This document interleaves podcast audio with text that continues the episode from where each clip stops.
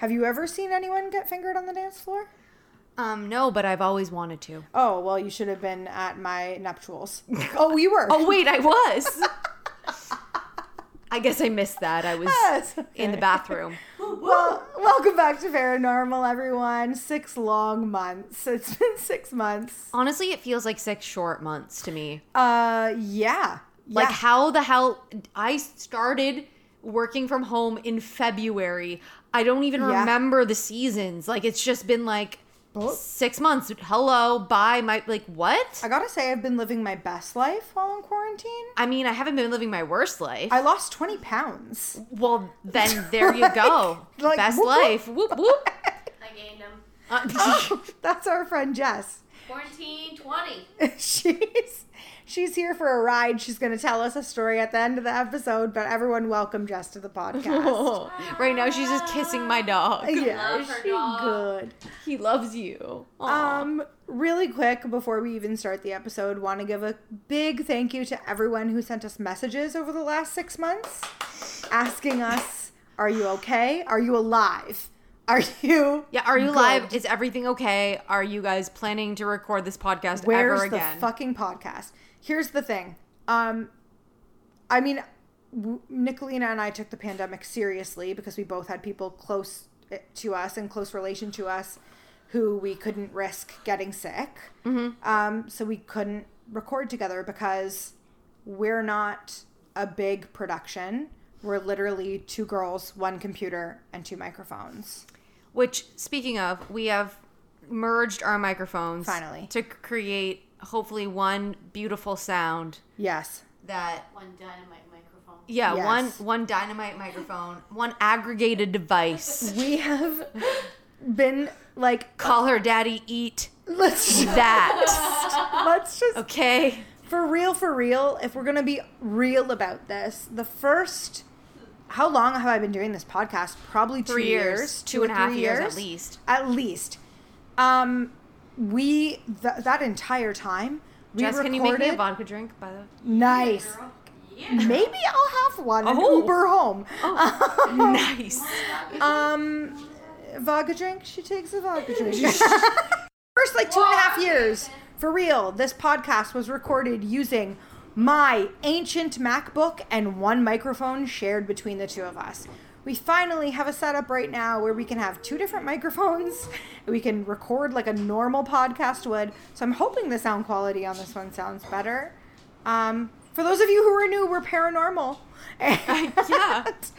We talk about ghosts and cool ghost stories, and we're not an investigative podcast. We're a comedy, entertainment podcast. Entertainment. I'm interested in the ghosts, but I don't want them to hurt me. Right. Also, I want to say thank you to those who rated, reviewed us during this time. Like, I feel like people were, they were looking for podcasts during quarantine, and they found us somehow. Yes. And they wrote such really warm-hearted reviews that made us want to keep doing this despite the pandemic. Yes. And we're sorry that it's taken us so long to release this. We actually did record a previous episode that we just weren't happy with. No. The one time Marie came over, and we just wanted to make sure that the content that we released was worth a 6-month wait. Yes, absolutely.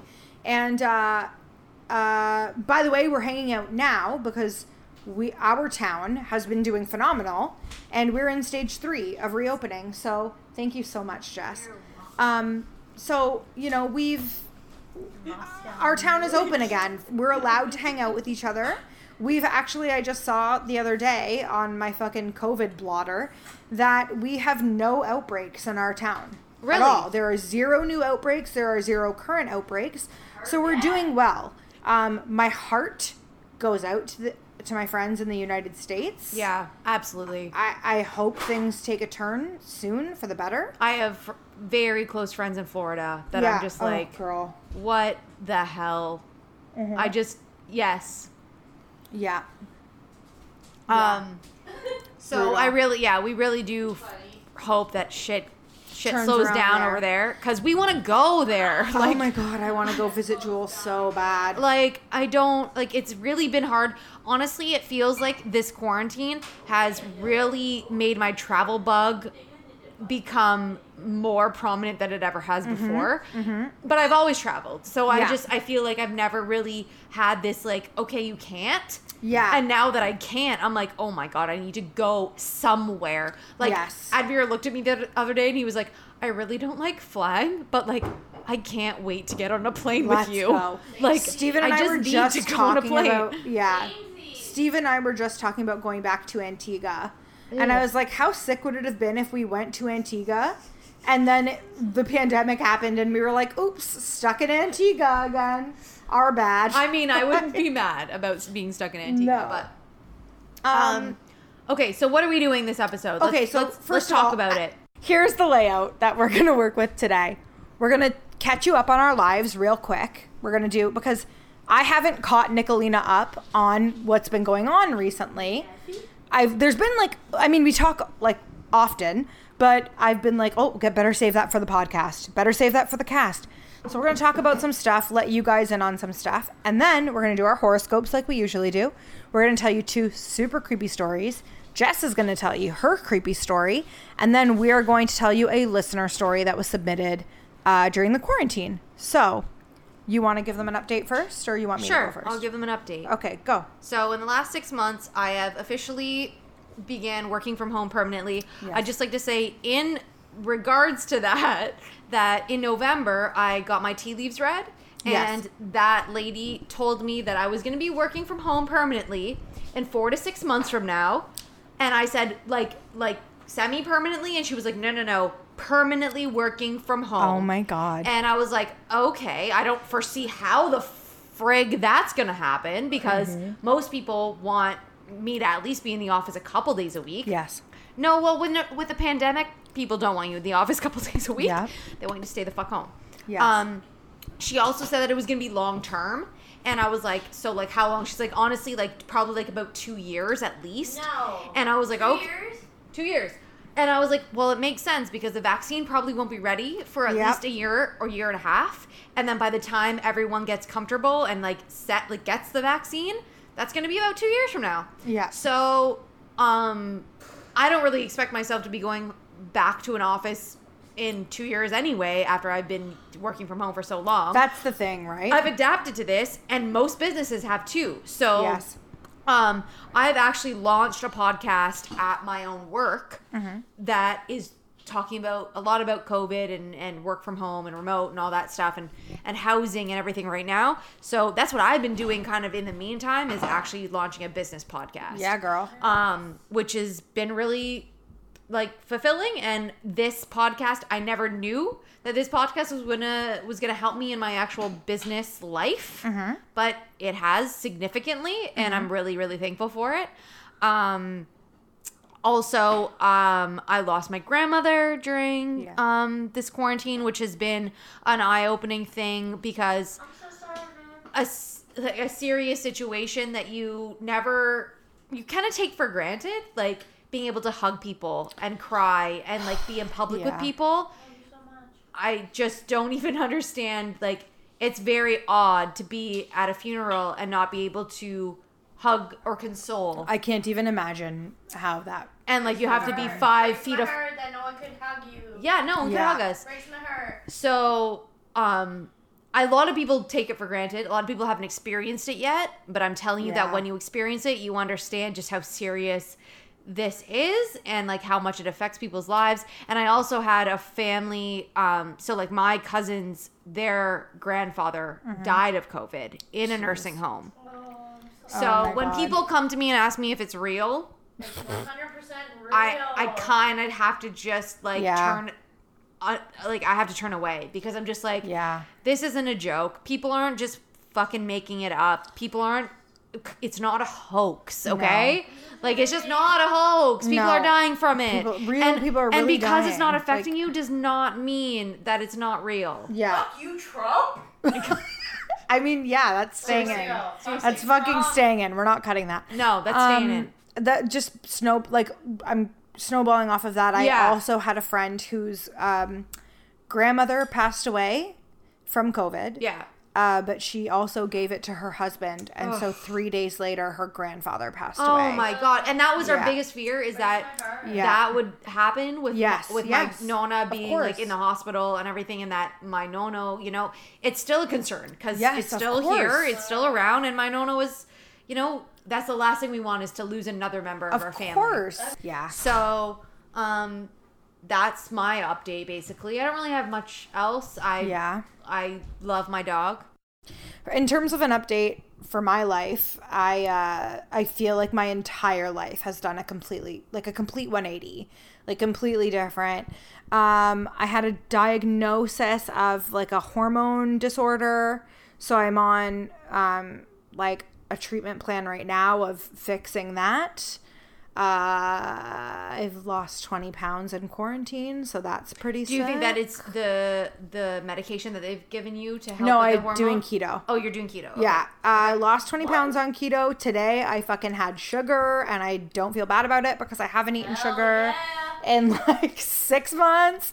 That's not true. I haven't eaten sugar in probably like 2 months? 2 months. Still, that's a long time. But yeah, I lost 20 pounds in 2 months. I have good. 4 cinnamon buns waiting for me. Yeah, girl, do your thing. Fuck up right now. Yeah. I mowed. Like I what did I eat today? I had oatmeal cookies. I had milk. I had fucking pizza. I had an ice cream bar because I told my husband, if I'm cheating tonight for the first time in 2 months, then I'm cheating. I'm fucking cheating. Yeah, cheating. If like you're gonna do it, go all in. Yeah, yeah. And then I'll go another 2 months without eating it. But anyways, so no, the reason I went keto though was because they said that was one of the only diets that can help regulate your hormones for the hormone disorder that I have. So I was diagnosed with a hormone disorder. I've been dealing with that, trying to figure out how taking this medication and taking these hormones are how my body reacts to them and how I can continue to be a normal functioning member of society, because when you fuck with your hormones, you fuck with your personality, you fuck with everything. So I'm trying my best to be a normal human being during all of that. Thriving in quarantine, I can't express that enough. I have been living my absolute best life, really enjoying time away from people. I feel like I'm kind of an empath. Yeah. Where I have, like, if people are negative, I'm picking up on their negative energy. Yeah. If people are tired, I'm tired. So being just with my husband and with my dog and, like, just my family and the people who, like, are really important to me, I feel like I've kind of, you know, it sounds cheesy, but it's just kind of like you really, like, see the importance. Like, you get what's really important. Puts things in perspective. Yeah, and I'm like, you know, friendships that, like, just like for an example, like I came back from hanging out with a friend one day and I called my sister, like a driveway hangout, by the way. When I say hanging out with people, I'm 6 feet apart from them. Usual, I called my sister to complain afterwards, and my sister was just kind of like, sounds to me like that's a toxic friendship. It's been a long friendship, but sounds like a toxic friendship because every time you hang out with this person, all you do is call me and complain about it. Like you don't feel good after you hang out with that person. So just realizing things like that, like losing the hustle and bustle of you know, I guess normal life before the pandemic, losing those things and focusing on like the good things. I've been doing well in quarantine. I know a lot of people haven't, but I feel like I've been doing pretty well. I feel like it's a very difficult time to have children.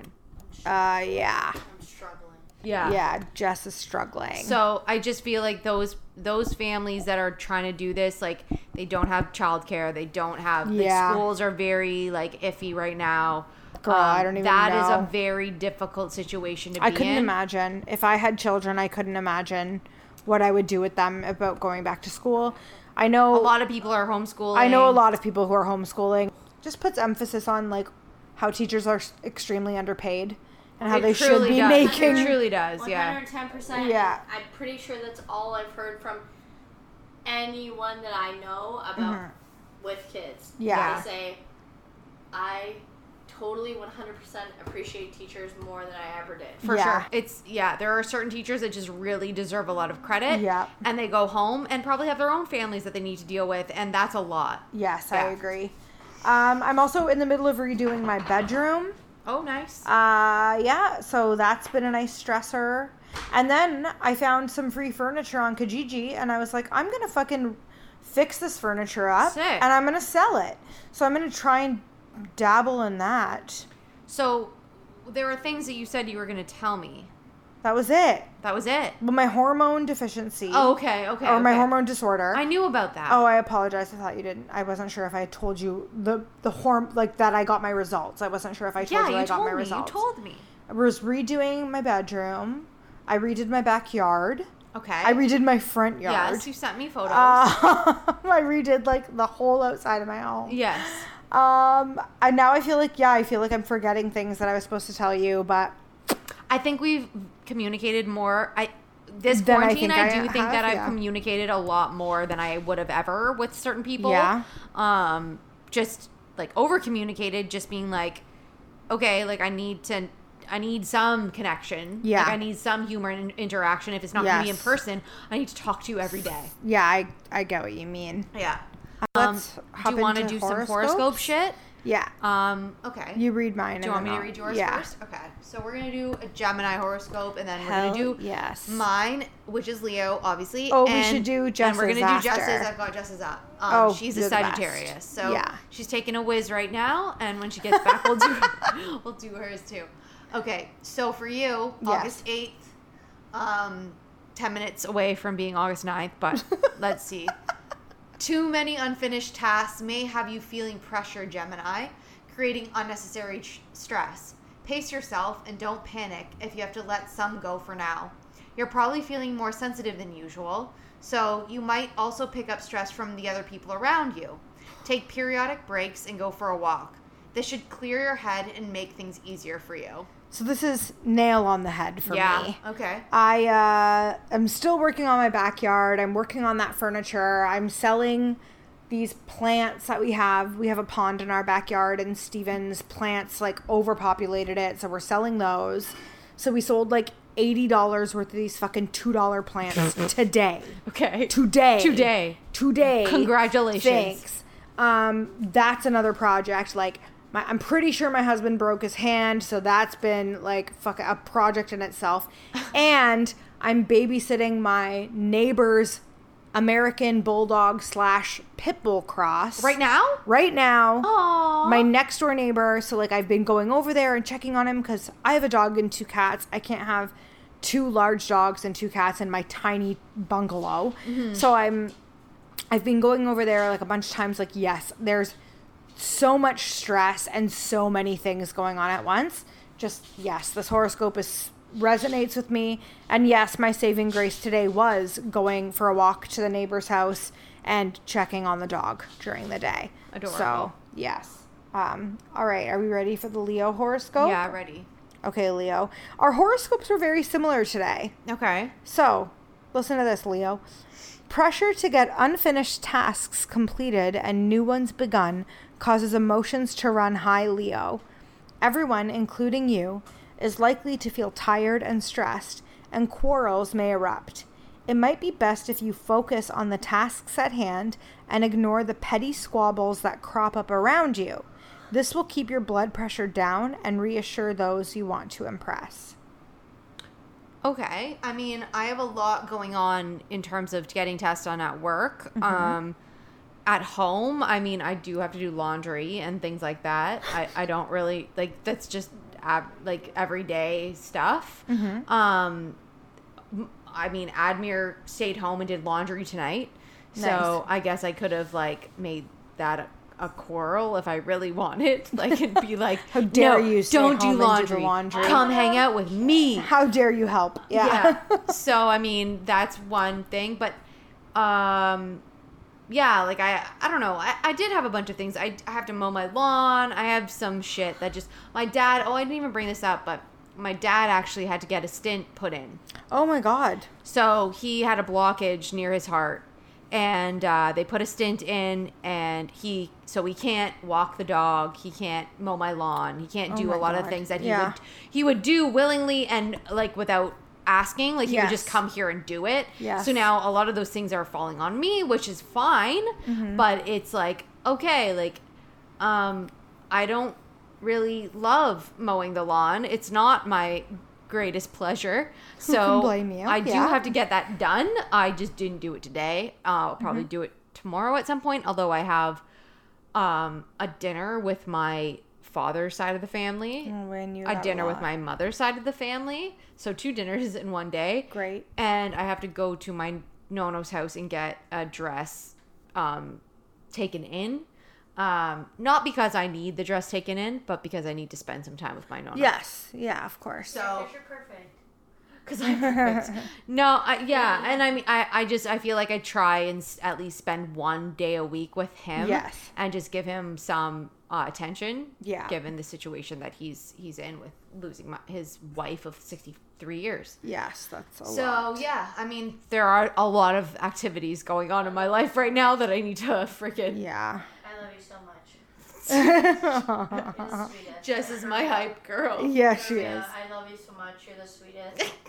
Sweet angel. No one needs to tell her this because she's the sweetest. She doesn't ask for anything. I'm not paying Jess to be here. Yeah. She's the most adorable person alive. She deserves all the respect in the world. Yes. I'm so sorry for you losing anyone close to you. I love you so much. Yes. Oh, Jess, I'm going to cut all of that out. Fucking ditto. Just save it to another Jess, file for yourself. Okay, so I will. You know what? I mean, that's going to be like just something I listen to. Yes. Like mental health. Yes. Yes, bitch. Yes. Jess, do you want me to read your horoscope? Sure. Okay. Sagittarius. Yes. For real. Okay. Overwork and the resulting stress and nerve strain could result in tension, headaches today, Sagittarius. That's not true. It might be a good idea to start the day pacing yourself and concentrating on the most pressing tasks. Don't worry, you have to leave some for later. There's a chance that others around you might get into some rather heated arguments. No Stay way. Out of it. This would only make you feel worse. No. I mean, yes. It's very similar to ours as well. Yeah. I feel like it's... I already got into those arguments. Read on. Yeah, we read on. We need to read on, my darling. We need to read tomorrow's for you. Yeah. I love you. A letter or call could arrive today bringing upsetting news about money, Sagittarius. Your first reaction might be to blame yourself or someone else, but the circumstances are probably beyond anyone's control. Chances are it can be set right. Before anyone gets too upset, it's best to investigate and find out what needs to be done. It might take some effort, but all will be well. Okay, I'm preparing you for tomorrow, Jess, so fucking... What day is it now? This is for the 9th. Wait, no, within... The 9th? August 9th. Okay, so I get my child benefits tomorrow, so we're good. Oh, there you go. Interesting. Oh, yeah. Okay. Yeah. Well, hopefully it comes through. There you go. Yeah. Done. Yeah. We'll see. Well, okay. Interesting. Very interesting. Okay. I'm mad if it doesn't come through. We'll be okay. This is the advice. Don't get mad. It's not. It's gonna be not okay, in your control. I'll hang on for 24 hours. All will be well. Yeah. Not. We're gonna be good. Exactly. Okay. So, this episode, we had done... Oh, yeah. So, we had recorded a Black Lives Matter episode. Yes. Right. Previous to this. But we didn't feel like we were equipped enough to say what we said on that episode. We are white women. Yeah. And we feel like we need to be very sensitive to this topic because we have not suffered any... we are privileged people. Like, we've never suffered any form of oppression. No oppression. Ever. So we didn't want to say more than what needed to be said, but we also wanted to address it and say that we stand with the Black Lives Matter movement. We agree with them. The media cycle has now gone over this.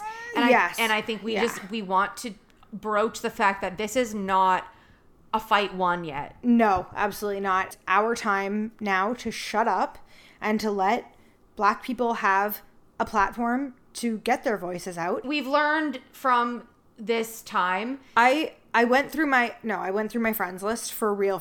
Yeah, I know. So you did. This all happened. Like this, not this all happened, but the death of George Floyd happened, and it was jarring. It was shocking, and it was like, for me personally, a line was drawn in the sand.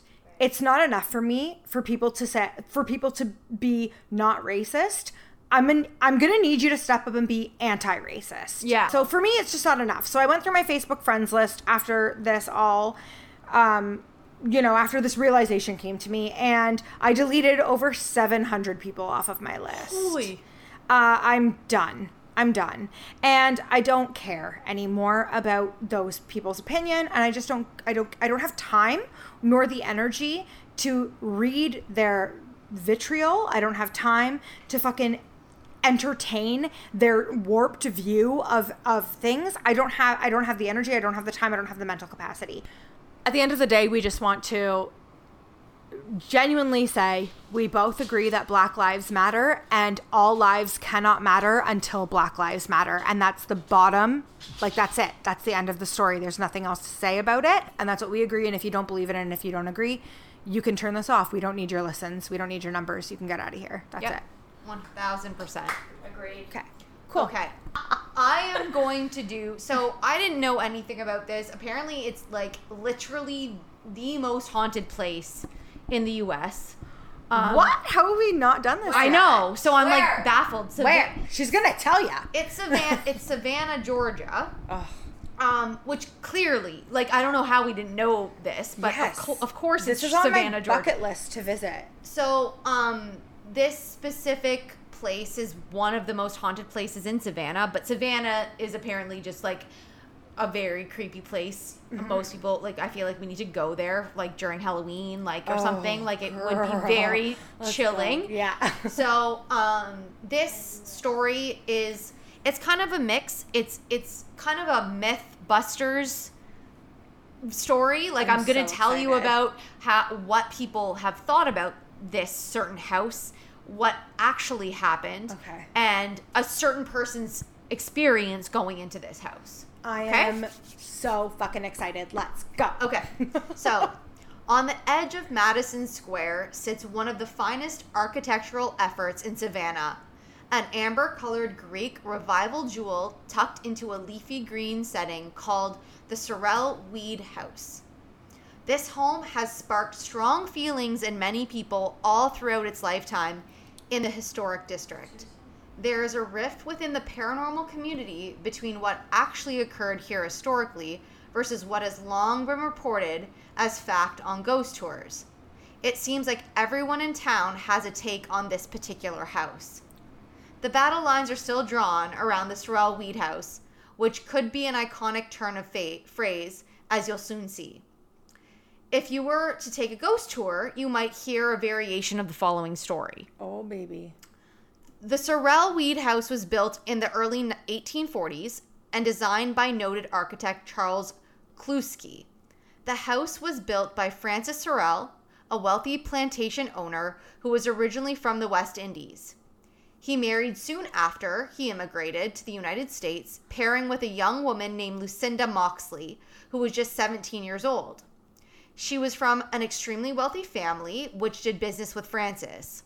Unfortunately, Lucinda died just 5 years into their marriage in 1827. 2 years later, Francis was joined in matrimony again, this time marrying his dead wife's younger sister. No. 23-year-old Matilda. Absolutely not. In 1829. Yeah, so we're talking about a disaster waiting to happen. Absolutely there. Absolutely not. Love the name Matilda. Love the name Lucinda. Francis's shipping business grew exponentially during this time period, and he quickly rose to become one of the city's most prominent and wealthy men. However, Francis did have his vices. He had a long, ongoing affair with one young slave girl named Molly. Supposedly, Francis arranged for Molly to have a special quarters set up above the carriage house so that he could have their lovers' trysts in private.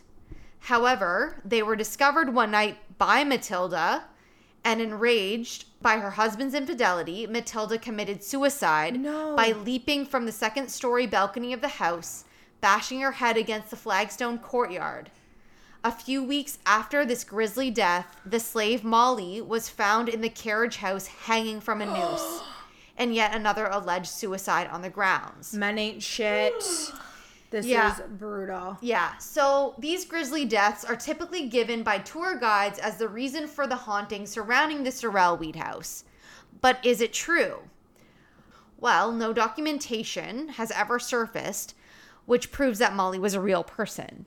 Okay. So we don't really know if she existed at all. Okay.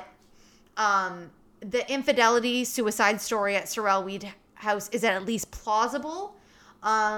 The answer isn't clear because on June 14th, 1859, roughly 9 months before Matilda's suicide, he sold that house. So, so there's evidence that he sold it to someone named Henry Weed for $23,000 and moved his entire family next door to 12th West Harris Street. Okay. This means that the suicide actually happened next door at 12th West Harris, not the Sorrel-Weed House. The evidence that the suicide occurred at 12th West Harris is overwhelming. Matilda's suicide on March 27th, 1860 is recorded in a compilation of Civil War-era letters, later published in a book called The Children of Pride.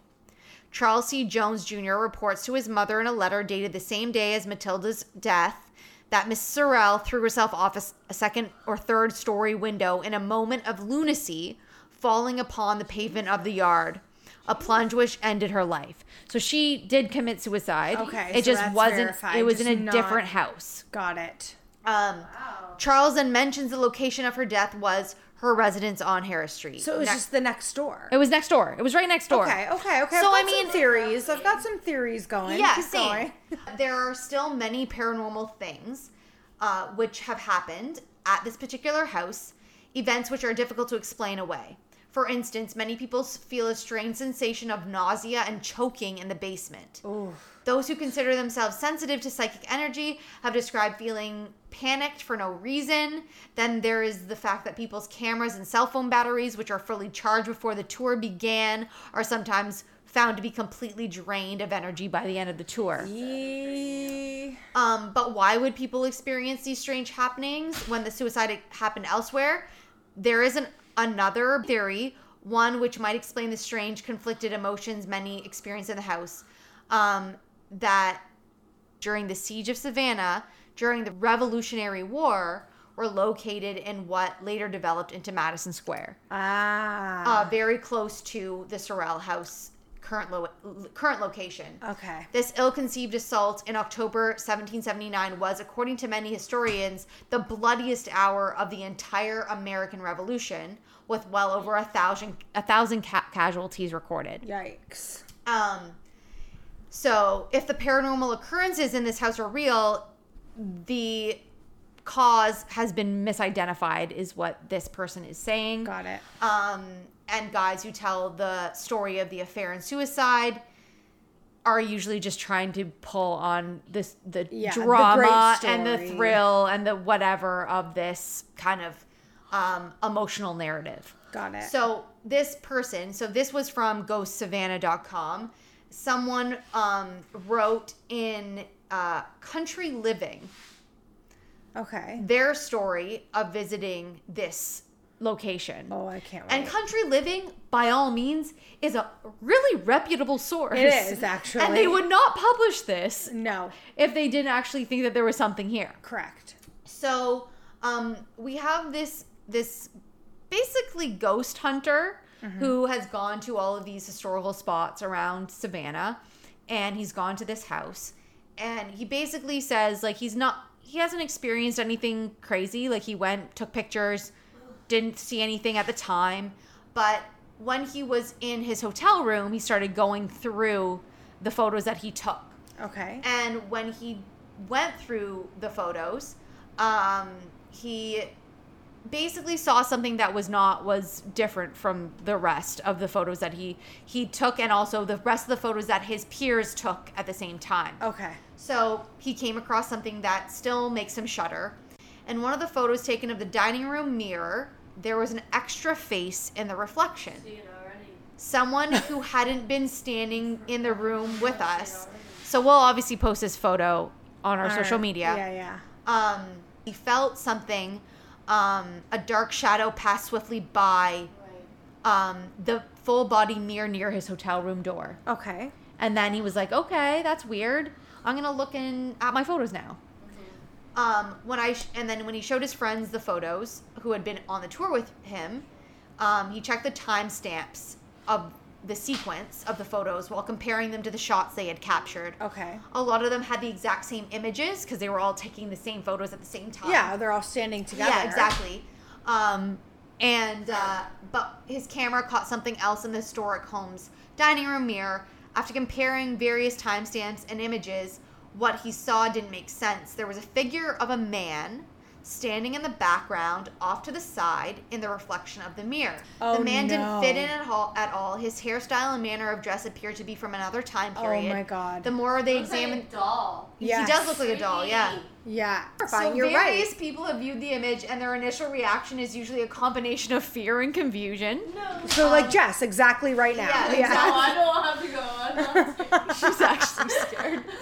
So far, the response from professionals is that whoever is pictured in the photograph is indeed deceased. Historical records indicate that the home is located next to or in sight of the Siege of Savannah, which took place in 1779. Okay. And that most likely this was a soldier that was deceased during that the siege. The weirdest part of this was that in his photo... Okay. People disappeared in the photo he took versus in other people's photos, there are still people there. And so this ghost has superimposed himself over top of these people, and they have now disappeared from his version of the photo. Here's the question of the year. Yes. If you were one of the people who disappeared because the ghost superimposed himself over you, would you be A, terrified for what the future holds for you, or B, pissed off that they ruined your shot, or C, all three? I mean, I'm A, but she's a Leo, so I would be pissed. Crazy. She's like just crazy. I would be pissed they ruined my shot for sure. Yeah, I'm C. I wonder, if maybe the property line has changed at all in any way. Maybe. Because maybe their souls are there, including the soldiers. It's quite possible. Right? You don't know. That was my initial reaction at the very beginning when I was like, okay, I'm kind of putting things together, kind of thinking about it, was maybe the property lines had been drawn. Because I've heard of other ghost stories where that happens, the property lines change, and then they're like, oh yeah, she lived at this address, but actually this backyard was part of this address at the time. However, I think they're going back historically to when the property lines were... Yeah, they could have altered since then. Listen, Country Living has the budget for historians to dig into it, so I don't doubt it. I don't doubt that they're... But they obviously... There's obviously other soldiers and other ghosts that are also present in that place. Yes, that ghost that was in the photo was clearly not. It would be great if they could eventually just dig into who the hell that could be. Oh my God, I know. Imagine we found out if there was actually a picture of him somewhere else. Damn bitch.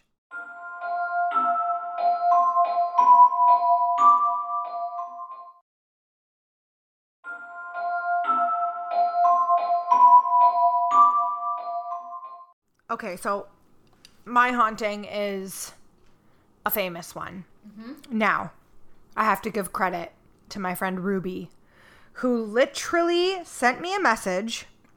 I'm going to give you the exact date that she sent me this message. Get ready for it. Okay. December 13th, 2017. Okay. 3 years ago. Wow. Sent me a message. I'm an asshole. Sent me a message about this story and was like, you need to cover this. And it just never fit in with a theme, with a timeline. And I always, always, always, always wanted to do it. Yeah. But I could never. Then the timeline of your story fit with the timeline of my story. Right. And I was I've recently in quarantine been rewatching all of American Horror Story from the beginning season. And I'm on season 4 right now. Mm-hmm. But the season 3 that I just finished took place in New Orleans, and this story was a prominent theme in that season. Nice. So it jogged my memory, and I was like, fuck, when we get back to podcasting, I'm finally going to do this. And I'm going to give Ruby a shout out because 1, the name Ruby is awesome. And 2, Ruby is awesome. And 3, she told me to do this story 3 years ago and I still hadn't done it. So let's get straight to it. If you guys haven't known yet, I'm doing the story of the LaLaurie Mansion. My sources were Amy's Crypt.com, GhostCityTours.com, and Wikipedia. If you have heard anything about the ghosts and hauntings in New Orleans, you have had to heard about the LaLaurie Mansion. But just in case, if you haven't, I'm going to give you like a really brief history about it. A woman known as Madame Delphine LaLaurie is responsible for much of the building's reputation. Delphine LaLaurie was born into wealth and political power in 1787. Her legend starts after meeting her third husband, Leonard Louis Nicolas LaLaurie. He was a French expat and he was a doctor. The couple moved into their Royal Street mansion in 1831, where they were known to throw lavish parties for their well-to-do friends. But soon, rumors began to spread about the town about her. Neighbors and visitors thought that the slaves of the LaLaurie Mansion were being mistreated, and they weren't wrong. The rumors peaked in 1833 when a neighbor witnessed Madame LaLaurie chasing a young slave girl named Leah with a whip. Terrified and wanting to escape the cruel punishment, she jumped from an upper story of the house to her death in the courtyard. In an attempt to cover up the girl's death, LaLaurie buried the body in the yard of the property. The abuse was reported and an investigation into the household was carried out. LaLaurie was charged with cruelty, and as a result, she lost many of her slaves. But because the world is fucked up, there was a loophole, and they were quickly purchased back by LaLaurie, because they were purchased by her family members. So she wasn't allowed to buy the slaves back as if they were property, but her family members were, and they sure did, and then gave them back to her like the psychopaths that they all were. Perfect. Yeah. It wasn't until 1834 that the LaLaurie mistreatment of slaves resurfaced into the spotlight of the New Orleans public. On the 10th of April, a 70-year-old woman chained to a stove decided to take her fate into her own hands. Now, there's been reports that this woman was Leah's grandmother, but I couldn't find anything to concretely kind of prove that. But just from like people say that people that's who it was. Yeah. So she was chained to a stove. She decided to take fate into her own hands. She purposely started a fire out of fear that she would be taken to the top floor of the building from where no one ever returned. The fire engulfed much of the house and in turn exposed the torturous condition that the slaves were kept. So I'm not going to go into how the conditions that these humans were kept in. Mm-hmm. It's stomach turning when I read about it. And we don't need to like glorify that. It's really, really gross. If you want to know about it, you can look it up, but like I'm not going to read about it. It was horrific. Authorities responded to the fire and were left disgusted by what they found behind the walls. Once the fire was put out, medical personnel were called upon to remove slaves that were dead, deformed, and clinging to life within a torture chamber. Onlooking spectators became enraged at the horrors that were revealed within the house. Records tell of a large crowd that had gathered outside the fire-ruined house awaiting justice. But it never happened because Delphine LaLaurie ended up escaping in a horse and carriage, and she was never seen again. The angry crowd stormed the property and destroyed it and stole like everything that they could steal. So, the house sat in decay and disrepair for the next few years, and renovations were finally undertaken to restore the house.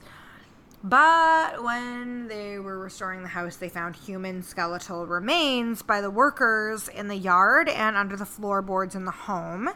And obviously, these remains were believed to be the former slaves of Madame LaLaurie. Consequently, many tortured souls are believed to be trapped within the home.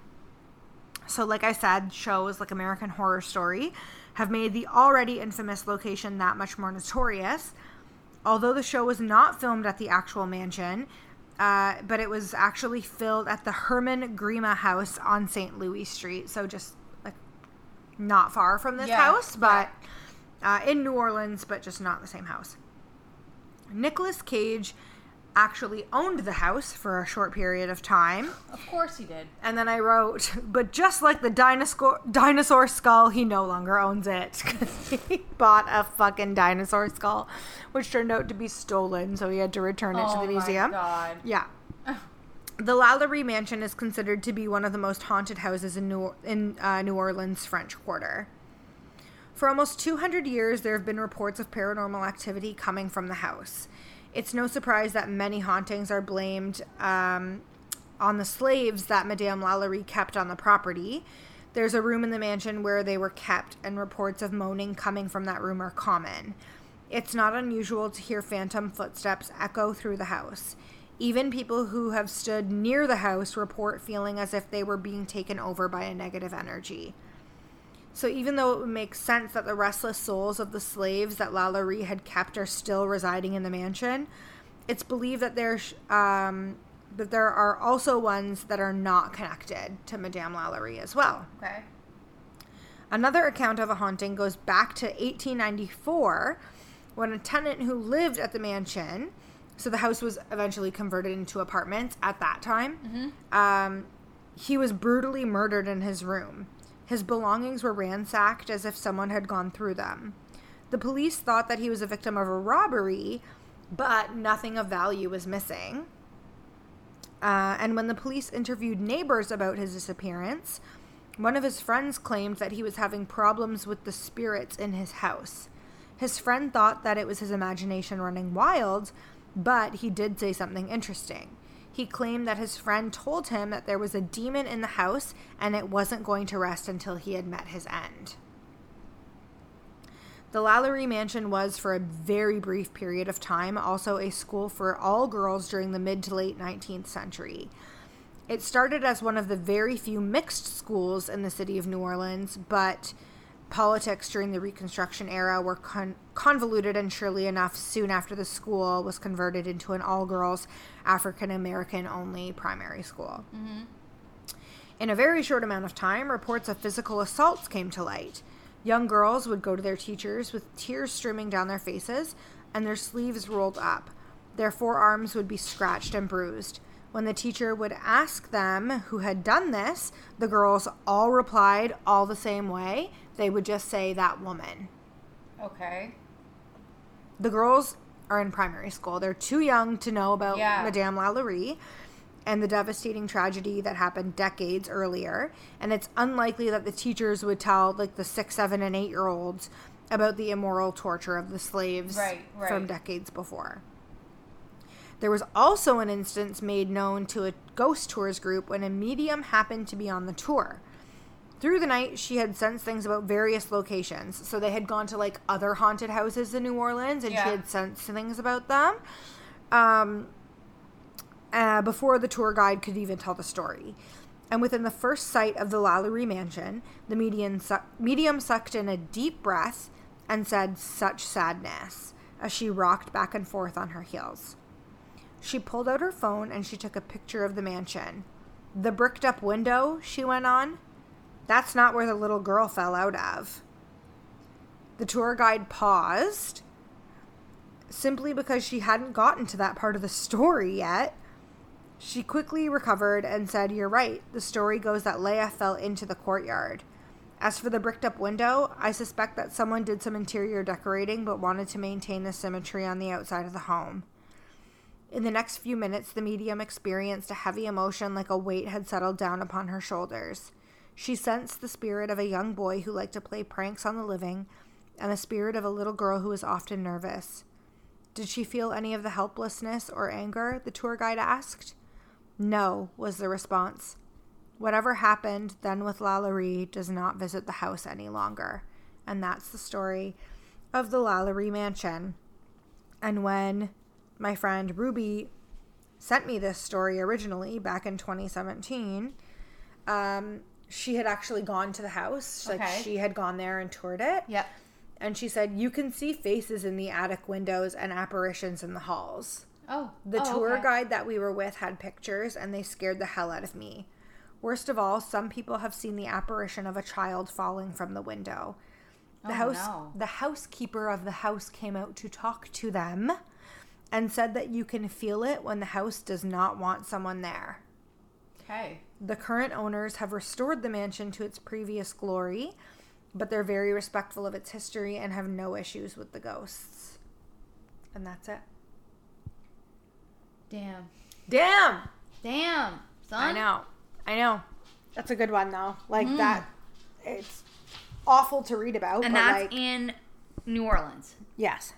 Okay. Which I want to go to. That's on my bucket list of places that I want to go to. Okay. Jess is going to tell her friend's horror story or ghost story. Yeah, truly, I'm telling you a friend of a friend's story. Okay, a friend of a friend's story. It's like the cockroach. Yes, freaky stories. I love freaky stories. Okay, here we go. So this was my friend's story, but anyways, she told me that her sister-in-law, they moved into this new house, right? And they, her fiance was not really he doesn't believe in ghosts or anything like that. So he was just like, oh, stop. Right? And she's very much a believer. Yeah. So she, went down into the basement. And she's like, I feel really strong things in this basement. Ooh. I truly feel really strong things in this basement. She was freaking me out. She was freaking my girlfriend out. We believe her, but her husband does not believe her. Okay. So he went down into the basement. And that's where they do their laundry. That's where they do all their things in the day. They're just chilling down there. All of a sudden, he hears crash. No. Yeah. No. And then he looks at the wall, and someone broke a vase. Oh my god. There was a vase shattered in their basement. Oh my god. And he goes, "Don't do that. That's not funny." To his wife, and she goes, "Why the fuck would I break a vase? Why the fuck would I break a vase in our basement?" She goes, "I have to clean that up." He goes, "Yeah, you do, but why would you do that, right?" He was completely convinced that it was her. Yeah. So he just kept going on, it was you, it was you. So she was, upstairs, with her two daughters. He was in their basement. He has, a little family room in their basement. All he hears is crash. He's like, "Okay, what the fuck?" And he's, tiptoeing. And then he goes, "Okay, this isn't funny, though." And he was he turned on the light because it was a literally broken vase across the room. He seen the vase fly across his face to the wall. So there was literally a vase just being fucking thrown against the walls. Okay, a blue vase, though. Every time. It's a blue one. Why do they have repeated blue vases in their house? I don't know. They like flowers. They have just all these blue vases. I don't know if they have. I think it was. Maybe it just matched with their color scheme. The same vase. Every time I think of it, I'm it's the same vase. It's the same vase. Yeah, that's what. Putting it back together. I'm not even kidding. Every time I think of it, it's the same vase. Yeah. Okay. I was why would they destroy something that's already destroyed? Oh my god. But they are. Oh, Jess, thank you so much for telling us your story. Yeah, that's a good one. That's fucking terrifying. All right, are we gonna do a hometown really quick? Let's do a hometown real quick. Okay. So this hometown comes from a woman named Crystal who reached out to us on Instagram. So she starts it by saying, "So I'm listening to episode 27 right now. I'm dying about this hotel story. I lived in Lincoln City, Oregon for a few years. Small town. It was about 11 years ago when I moved away. I'm curious." Okay, so here's an update. Sorry, on a past one.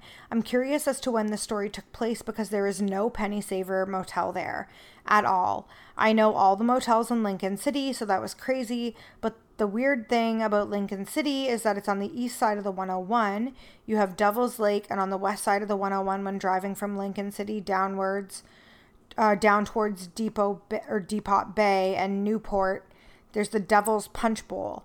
Lincoln City always creeped me out, and I had one particularly nutty experience there myself. It was probably a little over 13 years ago. I was pregnant with my oldest daughter. We lived in a small two-bedroom house across from the beach.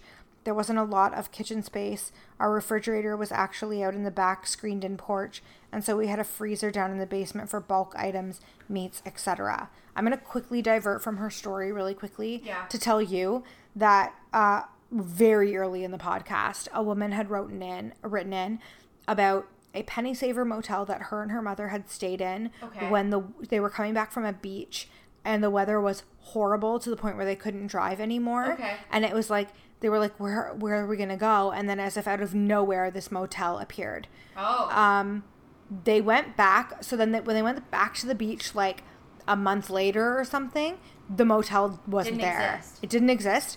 And she's like, we still had a receipt from the motel. Oh, my God. The credit card company, like, had the charges on the credit card. That's but the motel just, like, wasn't there. That's and so now somebody who actually is, like, there, from there is like, there's no fucking motel there. That's terrifying. Right. Anyway, so she says, I went downstairs to get something out to thaw for dinner. And when I got to the bottom of the steps, I got a sinking feeling and I couldn't move. I just stood there. What felt like a few minutes later, my ex-husband came down the stairs to find me sitting in a chair in the corner of the basement. He said he called my name several times, but I didn't hear him. Finally, I snapped out of it, and he asked what I was doing, and I just looked at him puzzled because I told him I was coming down to grab some meat. That's when he told me I had been down in the basement for 3 hours. What? Mm-hmm. It seriously felt like minutes. Oh, no. I have no idea how I got in the chair or what happened during those 3 hours, but I was covered in goosebumps and could not get rid of the sinking feeling. I refused to go in the basement after that, and my dog would never go on onto the basement stairs. She always stood at the top and growled while I was down there. But on that particular day, she had accidentally been shut into one of the bedrooms and wasn't standing over me as I went down. I feel like her being there every other time had protected me, and I have no idea what would have happened if my ex had not come down there looking for me. And then she had sent me a few messages. So she was listening to our podcast and live texting me. Yeah. Or messaging me. Yeah. And then she says, so I know I'm rambling, but I'm binge listening to all of your episodes, and I just want to word vomit up all of my crazy fucked up experiences. Every time I listen to a different story, it triggers memories of one of my own, and I feel like some elementary school kid squirming in my seat, yelling, ooh, ooh, ooh, I have one. That's funny. I feel that. For example, I heard you mention in one of the episodes about a small child saying something along the lines of missing the angels. Yes, that was an episode I did with my friend Jody, who had come to my house. Okay. And her younger brother was at a cemetery near their house. And it's like, it's Burkholder Cemetery. It's up by Limeridge Mall. And the headstones there are so old, like hundreds and hundreds and hundreds of years old. And he said, he looked at the headstone and he was a kid and he said, I miss those guys. Oh. Yeah, like as if he was friends with them, like in a past life. So missing the angels. When I moved from Lincoln City, Oregon, we traveled to Arizona. The move was spread across 3 days, and at the time, my daughter was almost 2, and my son was just 9 weeks old. We stopped for the night at a hotel and trying to entertain a small toddler, we were playing on the bed. She asked what was in the nightstand, so I opened the drawer, and there was a Bible there. She wanted to see it, so I let her cautiously flip through the pages. Before you read this next part, I feel like I should say my daughter spoke very well by this age already. She was clearly articulate and had lengthy conversations. Also, we were not a religious family. We don't go to church. We don't discuss God or angels. She was looking at the pages when she looked up at her father and I and said, I miss him. Confused, I asked her who, and without pause or thought, she simply replied, God. And then paused, and she then paused and said, and the angels, I miss them too. I was shook but intrigued, so we casually encouraged the train of thought and allowed her to continue and prompted her to keep talking without asking specific questions that could lead to guided answers. She went on to talk about how they looked after her after she was alive before. So, like, again, a past life experience where she passed away, then went back, like, went to heaven. And then said, does it hurt to die? I don't remember. A toddler. Oh, my God. It was the oddest conversation, and she has no recollection of it now, but I remember it vividly, of course. Of course, yeah. I've always been very sensitive and aware. That's no so creepy. Right? Okay, sorry, thank you. Yes, like, yeah, let's sit with that for a second. Like, fucking terrifying. Yeah. I've always been very sensitive and aware. No matter where I have lived, things have found me, but fortunately never anything I would necessarily call malicious. In addition to being sensitive, I always find that I'm drawn, friendship-wise, to others who tend to be sensitive. It always comes out after something happens. For example, when I first became friends with the amazing bitch that is now like my sister, I just moved into a new house. Some things had started happening. I was pregnant, and we were having a gender reveal party. People were hanging out throughout the living room, dining room, and the kitchen. I was standing between the kitchen and the dining room with my back to the kitchen, talking to a few people, when I distinctly felt someone pull my hair. A light tug, like a child would do. I quickly spun around and bent down and said, "Gotcha," thinking it was one of the older children, but it wasn't. There was no one there, and everyone around me looked like I was nuts, except for my friend, who just walked back down the hall from the restroom. I looked at her, and without me saying a word, she said, "It's a little girl. I saw her already." Oh my God. I was stunned. We hadn't ever talked about ghosts or past experiences like that before, so for her to know exactly what I was freaked out about before I could tell her had floored me. I reached up and touched the back of my hair where it had been pulled, and my friend said, "It's okay, she just wants to play." This house was easily the most active place I have ever lived. Mostly, it was the little girl. Another day, I was sitting in the living room with my parents, who were visiting, my ex-husband, the new baby, and my older daughter. I was leaning my back against the side of the couch, which faced the hallway, facing everyone else in the room. All of a sudden, I heard a child blow a raspberry directly behind me. Again, I spun around, expecting to catch one of my sons behind me, and no one was there. I yelled for the boys, assuming the culprit had snuck into the bedroom at the front of the hall, only for them to come walking down the stairs from the playroom. No one was in the hall, and nobody had been behind me. And no one else heard the sound that I heard. If you're around kids often, you know the sound of a raspberry. It's unmistakable. Mm-hmm. In addition to these obvious interactions, I would constantly hear children running in the playroom upstairs. It was the only room upstairs because all of the bedrooms were on the first floor, even when all of my children were with me downstairs. On many occasions, I would go upstairs expecting to find the boys had snuck out of bed at night, to run around, only to find the room empty and the rocking chair in the corner. I'm gonna vomit. And the rocking chair in the corner rocking back and forth. No. I threw out the rocking chair after the third time. Oh my God. Ooh. After rearranging and removing some built-in bookcases in the playroom, I found a small door which led to a room that was part of the attic. Oh no. This is my dream. Surprisingly, in this small room, it's like Coraline. Surprisingly, in this small room, the door was maybe chest height on me, so I had to crouch to go in, and the ceiling was not tall enough for me to stand in. I found a single light with a pull switch. The bulb still worked. When I turned the light on, I found crayon drawings on the exposed beams and walls. Stick figures, suns, rainbows, and the name Abby written on the beam. I asked my neighbor across the street, as they were original owners in the neighborhood. They did not know of an Abbey. After a few drinks one evening with said neighbors, I mentioned that I thought the house was haunted. My neighbor immediately said, "Yeah, definitely." He proceeds to tell me that he sees shadow people in my home when we're gone constantly. Like walking by the windows. Cool. I asked if it was children, and he said that he has seen child-sized shadows, but a lot more have been adult-sized. I saged the house, including the attic. Yeah, I saged the house, including the attic. And the following day, I was at the store. My ex-husband was doing yard work out front, and the kids were playing across the street with the neighborhood kids. The neighbor that she had spoke to had wandered across the street and was chatting with my ex at the end of the driveway, when he looked up to see the glass in my storm door start to just crumble to the ground. Oh my God. He said it was the weirdest thing he had ever seen. Picture. Yeah. Yeah, I sent you the picture already, but he said it was the weirdest thing he had ever seen. It was like the glass had started falling in small chunks to the ground, and then it just exploded. And I shit you not, it exploded into the shape of a person. Yeah. Yep, like a fucking person ran through the damn door. I considered every possibility here. Something could have hit the door. Something could have cracked it. But none of that makes sense because when glass breaks from force on one side, the broken glass is usually on the opposite side of the door. You know what I mean? Yeah, it's going to be all around. It's not going to be just isolated. That's not what happened here.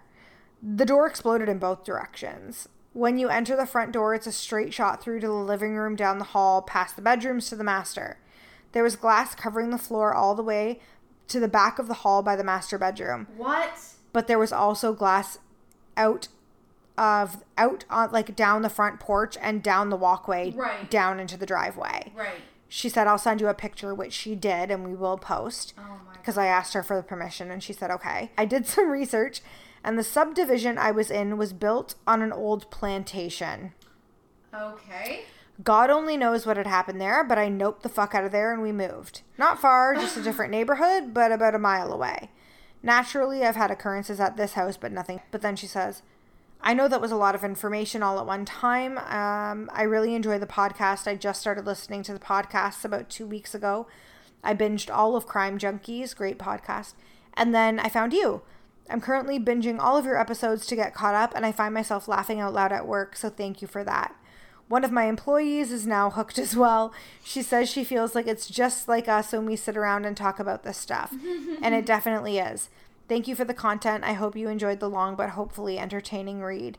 And then she sent me a photo of the door. Now, here's the other thing about the photo of the door. Yeah. The glass, definitely shattered in the form of a human being walking through it. 1,000%. 100%. 1,000%. It's not even a question. But, also, it's shattered all around, I don't know how to describe it. You guys are going to have to look at it on Instagram. Yeah. But, the amount, the size of this hole, there should be no glass left in that frame. That's what I mean. It shouldn't be isolated like yes. that. Yes. The whole door should be shattered. Yes. Not just, that. As if someone literally just walked right through it was some sort of a perfect human form. I know. A perfect human form walking through the door. Terrifying. Anyway, that's all I got for you this week, guys. Don't forget to rate, review, and subscribe.